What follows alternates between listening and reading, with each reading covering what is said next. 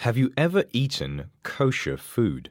That's food which conforms to the Jewish dietary regulations of kashrut. These regulations forbid consuming pork or shellfish of any kind, for example.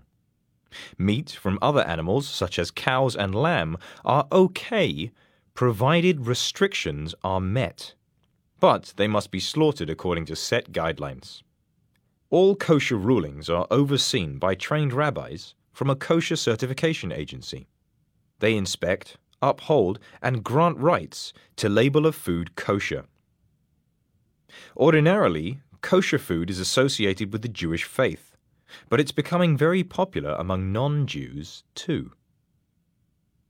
According to the Jewish Telegraphic Agency, as of twenty eighteen, there were approximately seven point five million Jews in the United States. But, according to a study by the Quartz Business News website, forty-one percent of all packaged foodstuffs there are certified kosher. In fact, the global kosher food market is predicted to rise to sixty billion dollars in annual sales by twenty twenty-five, according to P R Newswire, a press release distribution network. Why might this be? One reason is the possible perception that kosher food is cleaner or healthier. Another is the guarantee that certain allergens, such as shellfish, will definitely not be permitted.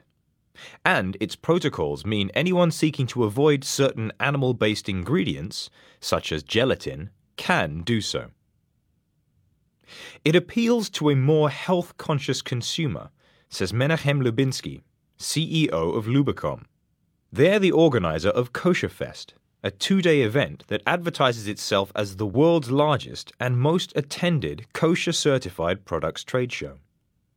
In twenty nineteen, at its thirty-first event in New Jersey, attendance was up from the previous year by eight hundred, and three hundred new products were on display.